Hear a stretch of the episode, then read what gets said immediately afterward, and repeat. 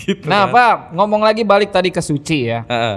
Bapak kan dulu Suci lima, Suci lima, juara delapan besar, wis nggak sampai, tiga besar, tiga sampai, oh, tiga sampai. Saya, kan saya sebentar, sebentar, cuma sepuluh besar, peringkat sepuluh, cuma tujuh minggu di asrama. Eh, tapi asrama. Tapi lebih sebentar itulah. Manajer Anda itu saya baru lihat anjing. Ubay tereliminasi saya, kedua. Saya baru lihat itu di apa? Anda lihat apa dia? Yang koinnya Suci jatuh? Berapa dia? Suci lima. Satu iya, angkatan. Yang, yang salah ada salah dikit. Eh iya, salah ngomong dia salah, salah ngomong. Terus dia koinnya jatuh. Iya. Terbaik emang itu. Aduh, emang. Ubay peringkat berapa berarti? Berapa sih? Dulu lima belas. Iya, iya. Kan enam belas besar dia peringkat lima belas, aku peringkat sepuluh. Hmm. Begitu, mantap kan? Mantap. Pak bentar Ubay, dulu, kalau Pak. Menonton Pak Ubay. Saya mah bentar Pak, di kompetisi bentar banget. Nah tapi, tapi nih yang saya penasaran, kenapa sih dulu milih uh, apa personanya Bapak ini patah begitu hati? Ya? Karena dulu emang, uh, jadi pernah mengalami peristiwa ya kayak gitulah patah hati. Hmm. Yang sebenarnya nggak patah hati-patah hati banget, cuman saya lebay aja. Saya selalu yakin orang tuh banyak banget yang lebih perih, banyak yang lebih miris kisahnya, mm-hmm. Cuman emang karena itu bagian dari sebuah pertunjukan, mm-hmm. Akhirnya memang saya sajikan dengan lebih lebay, mm-hmm. Dan barangkali bisa lebih uh, menawarkan tawa ke orang-orang, okay, walaupun okay. Lebih banyak gagalnya ya kan, kalau lebih banyak tawanya saya juara kan, mm-hmm. Makanya lebih banyak gagalnya, tapi kan segitu-gitu aja, lucuku tuh segitu-gitu aja Pak. Mungkin pasarnya aja Pak. Enggak, pasar enggak. Ya, buktinya, buktinya jalannya masih ada. Ya jalannya ada tapi kan gak semuanya komedi. Ada-ada okay, aja gitu kan. Oke. Okay. Nah, k- karena dulu teman-teman pada suka Pak. Ya itu sekali lagi saya tuh lebih banyak ke yang paling dekat aja. Nah, ketika teman-teman dekat aja, eh teman-teman dekat yang seneng, ya udah, ku coba lagi hmm. bermain hmm. seperti itu. Yang tadinya curhat, mulai nulis, mulai hmm. membahas, mulai dicampur dengan materi-materi lain gitu-gitu. Hmm. Terus akhirnya saya ikut audisi itu dari dua ribu dua belas. Itu nggak pernah lolos. Sampai dua ribu empat belas terakhir itu paling perih Pak, paling bikin kayak kayaknya udahlah jadi stand up comedian, hmm. Karena jurinya waktu itu Bang Radit itu baru salam materi pertama langsung di-cut. Oh iya. Iya, jadi Assalamualaikum nama saya. Oh Wira. Itu enggak enggak itu off air ya. Maksudnya air. tidak tidak tidak tidak, di, tidak ada tayangannya. Assalamualaikum itu Suci empat tuh dua ribu empat belas. Nama saya Wira. Saya adalah langsung Radit cuma. Ya, makasih. Udah. Saya sampai kayak, nih ada materi lain boleh? Oh enggak, enggak, udah makasih gitu Pak. Itu secepat dua ribu empat belas. Jadi kayak, hah, apa sudah ya jalanku? Bentar gitu. Itu tapi personanya udah itu? Udah belum, patah, belum, belum. Karena okay. Dari dulu emang enggak, enggak pernah main kayak itu. Terus coba di, waktu itu ada namanya Street Comedy empat juga dua ribu empat belas juga. Itu udah masuk final, jadi di Jog. Aku kan regionalnya Jateng D I Y. Hmm. Jateng D I Y wakil dari Purwokerto, di situ lumayan tuh di Jogja masuk empat besar Jog, hmm. Jateng D I Y untuk bertanding di Senayan waktu itu tenis hmm. indoor uh, penonton muter. Waktu itu itu dua ribu empat belas juga tuh penontonnya muter dikasih waktu lima menit Pak untuk bercanda-canda di atas hmm. panggung. lima menit nih. tiga menit anyep. Tahu enggak sih yang ya orang udah ngobrol. Ya kayak iya yang ngobrol. Udah ngobrol aja. Saya ngomong swe swe swe swe swe. Enggak ada yang nganggepin lagi pada asik aja. Angin berhembus. Terus menit keempat mulai keringat dingin, Pak. Malu kan. Udah deg-degan gitu. Wah, tahu enggak sih yang apa keringat netes di sela-sela punggung gitu yang masuk gitu. Ya Allah. Apakah bukan ini jalanku ya Allah? Apakah harus kuliah dengan baik gitu pulang gitu-gitu. Terus ya udah itu belum sampai lima menit udah turun, Pak. Malu, Pak. Enggak ada yang ketawa. Sip gak tuh? Mantap. Padahal itu babak final ibaratnya dua puluh empat besar nasional terkumpul di situ street comedy. Gak ada yang malu, sangat malu. Itu dua ribu empat belas juga jadinya itu apa ya? Nah, di dua ribu empat belas yang gak jadi sama sekali itu itu aku udah mulai pakai materi yang patah hati-patah hatian gitu. Hmm. Gak ada yang nangkep. Nah, dua ribu lima belas diyakinin sama temen, dah coba Suci lima ikut deh gitu. Pakai yang materi Pake ini. Pakai yang materi ini tapi emosinya dipertebal. Hmm. Sama sudut pandangmu harus seyakin itu hmm. kalau ini lu pernah terjadi. Nah. Gitu. Oh, jadi enggak dong. Eh, Jadi tidak semua terjadi. Oke. Okay. Beberapa adalah kisah kawan. Oke. Okay. Gitu. Tapi sudut atau pandang curhat-curhat orang. Tapi ini, nah itu, itulah makanya harus memakai sudut pandang pribadi hmm. dan emosi dengan bayangan sendiri. Hmm. Pada akhirnya kembali lagi bahwa ini adalah sebuah hiburan. Hmm. Ini adalah sebuah materi jokes untuk membuat tertawa orang. Makanya pasti ditulis dan pasti ada permainan emosi di situ. Hmm. Nah di dua ribu lima belas dicoba dengan seperti itu, dipertebal emosinya gitu, lolos. Di dapat golden ticket. Cuman kan dua ribu dua belas aku pernah dapat golden ticket, Pak. Hmm. Dengan materi-materi yang sok-sokan, wush. Wah, paling kayak masih mainstream lah. Mainstream ya. lah. Pokoknya hmm. tapi dapat golden ticket, cuman dulu nggak ditelepon. Hmm. dua ribu lima belas karena dapat golden ticket terus teringat dua ribu dua belas. Dulu jadi sebangga tidak, itu. Jadi tidak berharap lebih. Iya, ya? Dulu tuh sebangga itu, wih, dapat nih golden ticket dua ribu dua belas nih. Terus H P seharian dipajang, Pak. Nggak ada telepon. Nggak lolos, nggak lolos. Ya udah makanya dua ribu lima belas main, Pak. Saya pas hari penelponan main sama teman. Udah nggak nggak peduli kayak ya udahlah, orang dulu pernah juga nggak hmm. ditelepon gitu. Eh beneran ditelepon. Oh, telepon. Cuman kan belum tentu masuk, Pak. Karena hmm. ada pre. Ada pre sebelum sebelum jadi apa namanya? Uh, finalis hmm. gitu. Terus ada show harus satu kali lagi baru ditentukan itulah jadi finalisnya. Nah, nah pas pre itu babak pre itu jadi lolos terus ya udah. Nah terus dianggap monoton kan materiku, gitu-gitu aja. Dan terjadilah uh, beberapa kali tuh uh, bisa dikatakan zona inilah, zona merah lah ibaratnya, hmm. tiga terbawah. Tiga terbawah sampai akhirnya di show kelima itu dapat skor tertinggi, asik gitu. Gara-gara apa tuh? Gara-gara mulai keluar dari situ.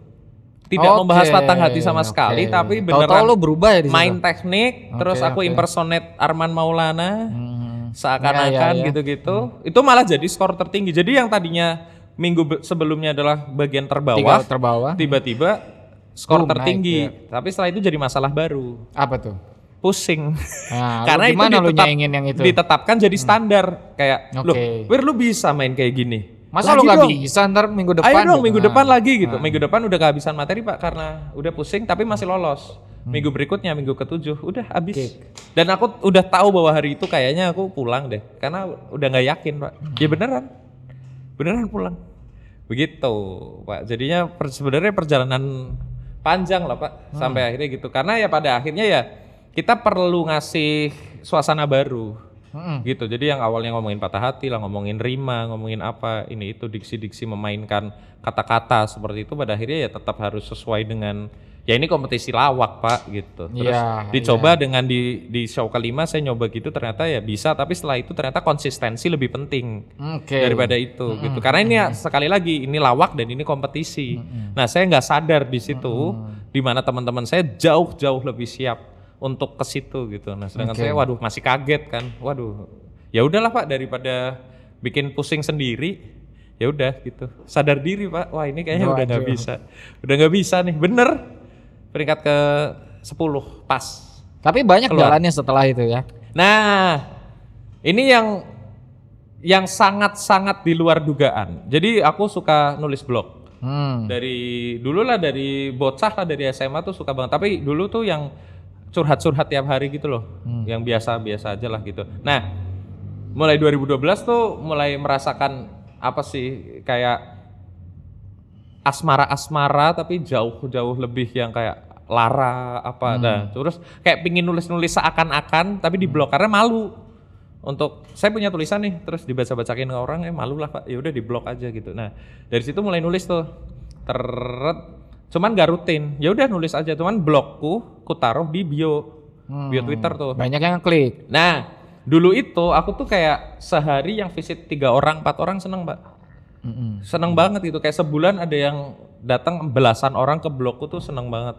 Sampai akhirnya ketika aku lolos Suci nih pas ter- tereliminasi nih, terus buk- ternyata tiba-tiba aku dihubungin sama orang Kompas tuh, terus bilang, nih ada beberapa penerbitan pengen ngobrol gitu. Loh, ntar dulu penerbitan buat apaan gitu-gitu.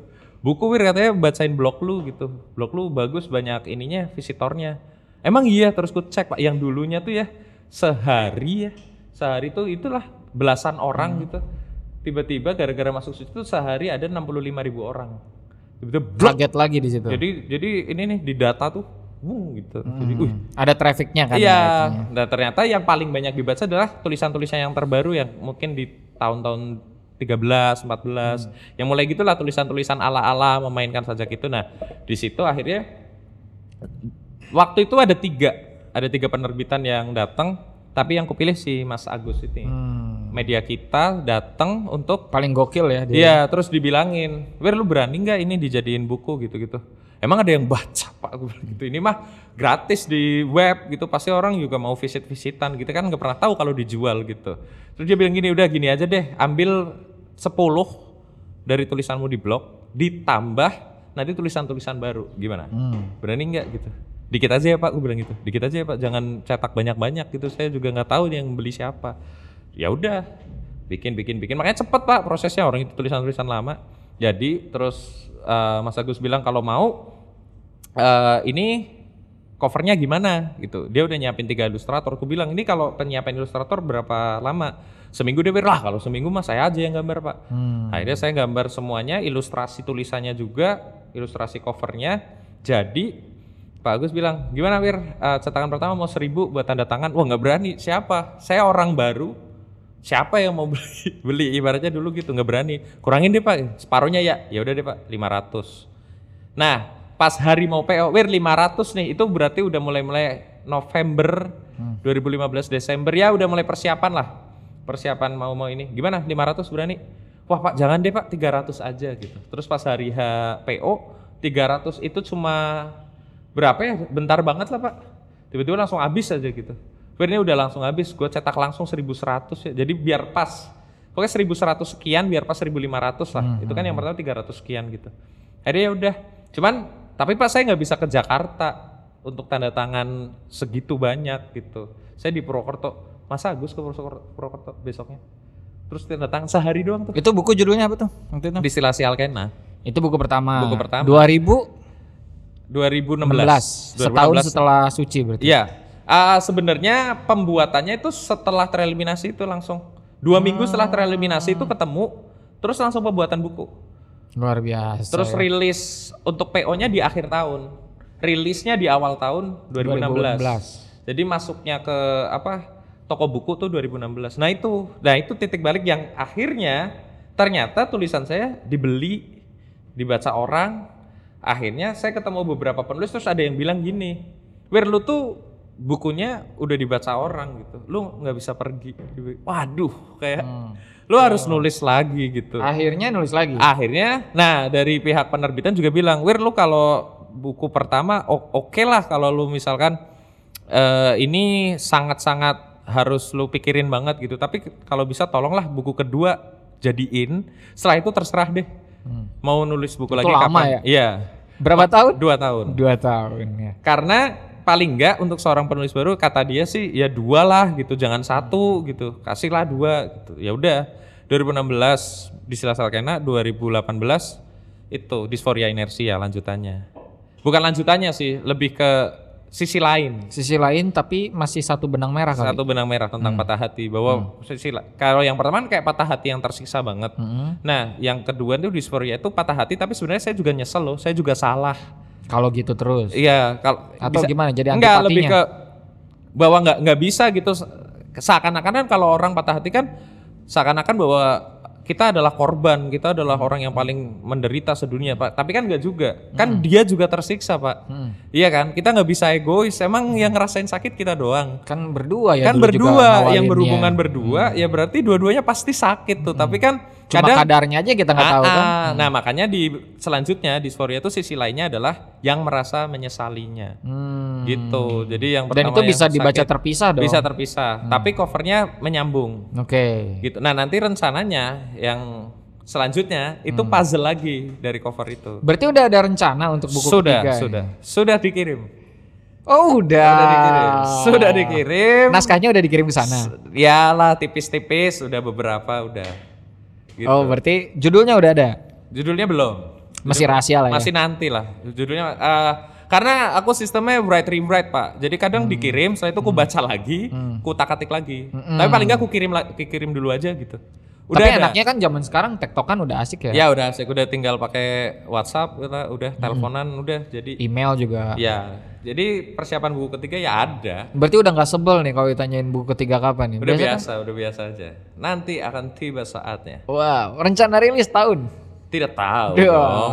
Karena aku pengen gini Pak, yang yang yang ketiga ini kayaknya ketika satu dua di di apa digandeng dengan gambar, hmm. yang ketiga tetap ya.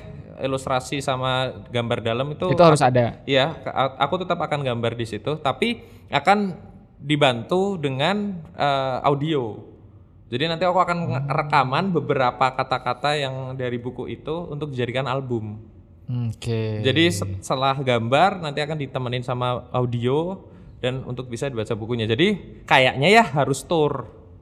Biar seru, hmm. biar seru. Dulu kan emang tur juga, tapi kan paling setiap titik kan ya udahlah obrol-obrolan. Cuma Q and A aja. Q and A gitu kan. Obrolan terus. Kalau ini kan kalau jadi pertunjukan asik ya. Ah iya, nah aku pinginnya gitu nanti bukunya dengan sekaligus sama tur. Cuman kan masih pandemi, makanya nanti dulu deh ketika pandemi udah mulai-mulai ada titik hijau yang menyenangkan. Hmm, baru deh jalan. Baru. Biar nggak setengah-setengah juga. Betul. Ya? Jadi nanti akan bisa dinikmati di berbagai platform. Kamu suka membaca silahkan baca, wow. kamu suka di, mendengar silahkan dengarkan. Udah kamu ada suka, opsi itu. Iya, kamu hmm. suka visual silahkan nikmati lukisannya. Masih tentang patah hati atau? Uh, masih tentang perasaan, lagi? Okay. Perasaan tapi tidak melulu tentang patah Pak.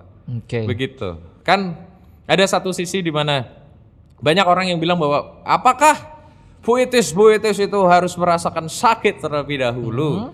Tidak juga. Oke. Okay. Saya pengen menyajikan itu bahwa hmm. bahagia pun juga bisa menyajikan hal yang nyes. Okay. Rata-rata nyes kan selalu tentang oh, sakit, oh, hmm. gitu. Tapi nyes kan juga bisa adem.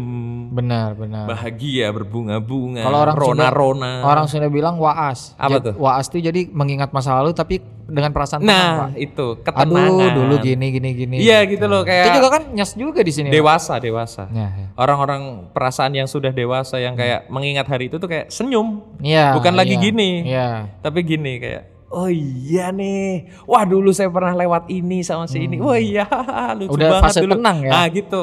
Pengin menyajikan itu, tapi ya nggak tahu nantinya ujungnya gimana tulisannya. Tapi rencana mah gitu. Kan mantap. Kita nggak pernah tahu Pak hidup mah. Berarti trilogi tuh Pak. Enggak juga, bisa aja ditambah lagi nantinya. Oke. Okay. Maksudnya itu keren banget tuh kalau trilogi kan dari yang patah sepatah-patahnya, terus patah dua sisi, terus diakhiri dengan bahagia, ketenangan, gitu-gitu. Ketenangan kan itu trilogi lalu Bapak menggabung apa? Membuat buku yang udah audio universe gitu, yang berbeda. Gitu ya.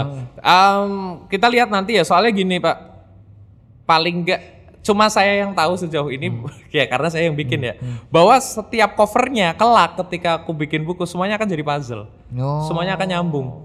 Okay, satu okay. dua udah nyambung nih, ntar yang ketiga wajah nyambung itu kan kemarin ya, ya. Nanti hmm. apa ya udah tonton aja besok itu akan nyambung sama dua cover awal, semuanya okay. akan nyambung. Udah di planting tuh, udah di plan. Oh gokil. Gambar-gambar semuanya akan seperti apa, coverku semuanya akan nyambung. Nah makanya ketika nanti kira-kira nih ketika tebakan orang bahwa wah ini kayaknya udah gak bakal ada puzzle lagi, hmm. oh berarti akan semesta baru. Tapi ketika masih kayaknya bisa nih nyambung nah. jadi gambar baru, ah ini masih ada lanjutannya. Masih ada. Cuma kan gak dikejar ya, maksudnya gak tahu kapan, gak tahu tahun berapa. Karena perjanjiannya gitu, yang penting buku kedua keluar. Udah enjoy? Enjoy, hmm. dibiarin. Hmm. Sampai sekarang gak jadi-jadi. Wow, wow, wow. Kalau dulu kan tiap hari sepertinya Anda diteror. Kalau saya main ke sana juga ditanya, ini iya. gimana ya temennya nggak jadi-jadi nih buku. Memang, memang, memang. Anda sudah berapa? Pemalas, pemalas saya ini. Terus jadi benchmark dulu sebelnya kan? Apa? Iya. Ini Tirsa Besari udah berapa buku? Wira di iya. mana yang masuk duluan? Pemalas. Saya pemalas Pak. Pemalas yang rajin. Sebenarnya bukan pemalas Pak. Apa? Ya kan memang fase tiap orang dalam berkarya itu berbeda. Karena aku write-write-nya banyak Pak. Oke. Okay. Kayak ini nulis nih, eh nulis, kelar, aku baca. Terus aku baca buku orang kan, hmm. ini bagus banget nih orang. Wah ini ada yang bisa diubah lagi nih yang gue nih. Kok ini logikanya bagus banget orang ini, hmm. wah formula orang ini bagus sekali menyajikan ceritanya. Terus campur lagi uh, gitu. Kayak, uh, aku kayaknya terlalu terlalu sajak, terlalu tidak ada alur gitu. Aku hmm. pengen ngasih alur dalam tulisanku, ganti. Waduh ganti lagi. Terus begitu dibaca lagi, ini kok kayaknya cerita banget deh gitu. Terus ganti, ganti lagi. lagi. Tapi kan akhirnya ada campur aduk ini yang bikin unik kan? Iya, karena referensinya sambil jalan, mm-mm, bukan mm. referensi yang dari awal udah jelas nih. Mm-mm. Saya akan seperti ini ya okay. gitu. Jadi fleksibel Pak orangnya Pak. Ya udah. Menarik, menarik. Gitu. Nah ngomong-ngomong soal tadi tur dan buku, sebenarnya kan Pak Wira ini juga jalan-jalan bukan cuma untuk tur buku sebenarnya. Yeah. Sebenarnya kita ada di Eger karena seorang Wiranagara juga sosok yang cocok hmm. traveling. Anjing banget gak gue nyambungin. Keren, keren. Lumayan lah. Lumayan, kayak M C, nah, bagus. Boleh ya? Boleh, boleh. Nah, Anda kan ini sebenarnya sering jalan-jalan juga. Sering. Sebelum pandemi udah ke beberapa negara juga. Wilayah. Kan? Ya enggak beberapa lah. Iyalah. Itu, dikit. Ya beberapa dong. Ya, kan ya. Gue gak bilang ke banyak negara. Kerjaan Pak. Ya intinya kesana sini ya. Lah, mondar-mandir. Termasuk juga waktu itu bikin proyek Suara Aksara. Betul. Nah, Hati. Bapak ini di sini disuruh jelasin Suara Aksara itu apa. Kan biasanya jelasin saya nih. Itulah. Anda lah sekali-sekali. Aneh tuh proyek aneh. Ayolah. Nggak, suara itu, suara itu aksara mah. Ini sebenarnya bikin bikin Wiranagara jalan-jalan ter, terintegrasi maksudnya dengan Eger. Yeah. Oke, ternyata ada koneksi. Jadi nih. Awal nih ya, saya tuh ini biar teman-teman paham nih kameranya mana ini biar teman-teman paham bahwa saya tuh nggak nggak sepetualang itu. Oke. Okay. Saya tuh nggak nggak se, sepenjelajah itu gitu. Hmm. Saya adalah orang hmm. yang pernah mengikuti kompetisi stand up hmm. komedi yang ketika tereliminasi saya juga merasa bahwa ih aku tereliminasi mau ngapain ya abis hmm. ini gitu. Pikiran kosong dan nggak ngerti. Hmm. Sampai ada teman saya satu kos bilang dia malah gitu lagi kayak dia keluar kos nih terus aku ngerokok di depan terus dia bilang loh Wir kok di sini gitu. Hmm. Nah, kenapa Bang? Lah, bukannya di Jakarta ini kan tereliminasi. Oh iya ya. Terus sekarang mau ngapain? Enggak tahu. Terus dia tiba-tiba naik gunung yuk.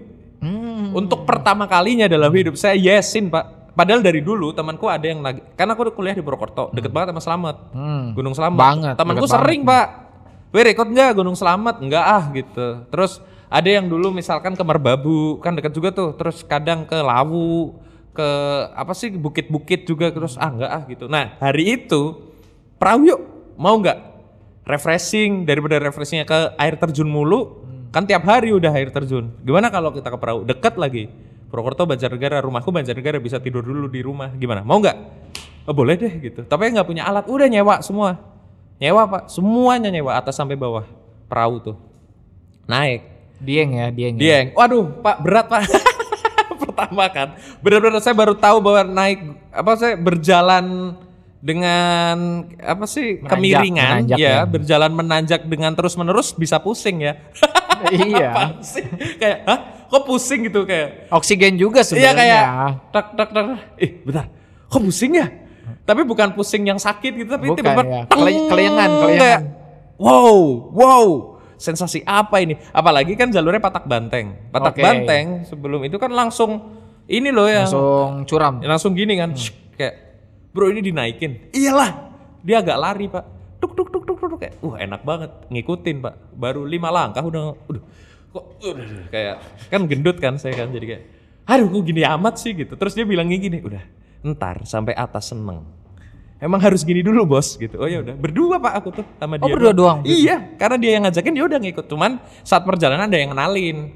Oke. Okay. Ayo, Bang. Wah, ini Wiranagara. Bukan, Bang, kayak eliminasi ya gitu. Oh, anjing. Bang, eliminasi. Itu pertanyaannya lebih parah dari Mas Tirsa Besari ya. Bukan kayak Bang kayak eliminasi ya gitu. Iya, wah gue nonton sih gitu. Terus dia dari mana? Jogja, Bang. Ayo bareng. Akhirnya ditemenin. Ah, okay, dia okay. yang nah, dia kayaknya anak gunung banget. Hmm. Dia yang tiap ini cerita dia ini udah Bang santai aja santai gitu. Nah itu ditemenin jadinya rame yang tadinya dua di sana ketemu lagi rame terus mulai-mulai lewat pos tiga pos empat. Nah setelah pos empat katanya nih habis ini agak-agak naik banget tapi bagus gitu. Hmm. Sore kan aku mendakinya siang tuh. Set sampai atas. Wah bagus banget karena itu sore kan. Sore sampai tuh, eh, kok bagus ya gitu. Lagi seneng bagus terus dikeplak deh palanya. Biriin tenda dulu, oh iya benar. Karena udah kayak, tahu nggak sih yang orang-orang sosokan kayak sebuah film petualang yeah, gitu ya kayak dengan soundtrack dalam kepala ah, ah, ya, yang, oh lagu-lagu menje- ah, ah, menjejakkan kaki ya, tek, wah uh, uh, kayak, udah kan gede banget itu kan awan-awan, terus ada pucuk-pucuk gitu, gunung-gunung yang lain kelihatan kayak, uh, deh keren banget terus, plak eh diriin tenda dulu, oh iya. Baru tuh diriin tenda, tek tek tek tek tek tiduran, masak-masak gitu. Uh, seru banget ngopi-ngopi. Nah, di situ saya baru ngerasain, Pak, sensasi yang ingin saya bagi ke orang-orang. Okay. Ngopi di alam lepas. Oh. dua ribu lima belas habis tereliminasi kayak wih, enak banget terus ku foto kan, hmm. ku foto gini-gini terus ku Itu, itu kan sebenarnya sesimpel bukan pengen pamer, tapi enggak, pengen berbagi aja, bro. Bro, ini enak banget loh, bro. Iya, gitu. Sebenarnya lebih ke wah, orang lain harus tahu nih kalau kalau rasanya tuh enak. Bener, gitu. Kayak itu ngopi aja sebenarnya. Oke lah, ngopi di sini enak memang. Mm-mm. Saya gue enak. Ngopi di atas gunung enak banget, yang kayak yeah, yeah, yeah. wow enak banget, bro. Kayak panasnya tuh langsung enak karena yeah, kan dingin yeah, banget ya. Iya iya iya. Enak, terus apalagi ketawa-ketawa hmm. orang gitu. Karena aku diledekin, Pak. Lama banget. Lama banget naik perahu itu sampai aduh lama lah lima enam jam, padahal kan biasanya dua tiga jam kan. dua tiga jam ya. Waduh lama banget, karena dikit-dikit ngaso, dikit-dikit istirahat. Itu sampai oh iya ya enak banget ya. Terus dia sampai bilang, "Udah, Bang. Makan yang banyak, tidur, besok pagi lebih mantap. Besok pagi ngopi lagi. Kopi pagi, kopi pagi." Pas pagi? Pas pagi, gila, Pak. Kan nontonnya dari horizon tuh. Hah? Dari yang garis doang kan. Merah, terus kayak gelap-gelap kelabu gitu. So, terus tiba-tiba matahari. Terus matahari yang dari apa sih pucuk gundulnya yeah, itu yeah, yeah. bulat bulat bulat bulat terus dung dung dung dung dung terus keluar yang kayak logo air mineral itu itu tiga itu kan yeah, yeah. Gunung Prau lah gitu, teng teng teng kayak wih gokil. Terus tiba-tiba bang ngopi dulu, ambil ngopi kayak anjir ini lebih enak deh kayak karena karena ngelihat ngelihat cahaya ada warna-warni mengingatkanku pada krayon masa mudaku hmm. itu warna-warni langit terus ini gitu. Nah, terus dia bilang nanti pulangnya agak siangan aja, sampai bawah kita bisa ngelihat sunset tipis, ya kan kalau perjalanan pulang. Pas pulang juga kayak gitu, wih, wah bagus banget dari situ Pak. Mulailah tipis-tipis bukit-bukit hmm. apa gitu-gitu. Nah terus uh, dua ribu enam belas mulai ya bukit-bukit doang sih, belum-belum hmm. yang kayak apa sih naik gunung banget gitu belum. Terus ya itu dua ribu tujuh belas diajakin kan hmm. gitu. Suara Aksara. Betul. Gimana tuh cerita Pak Suara Aksara Pak?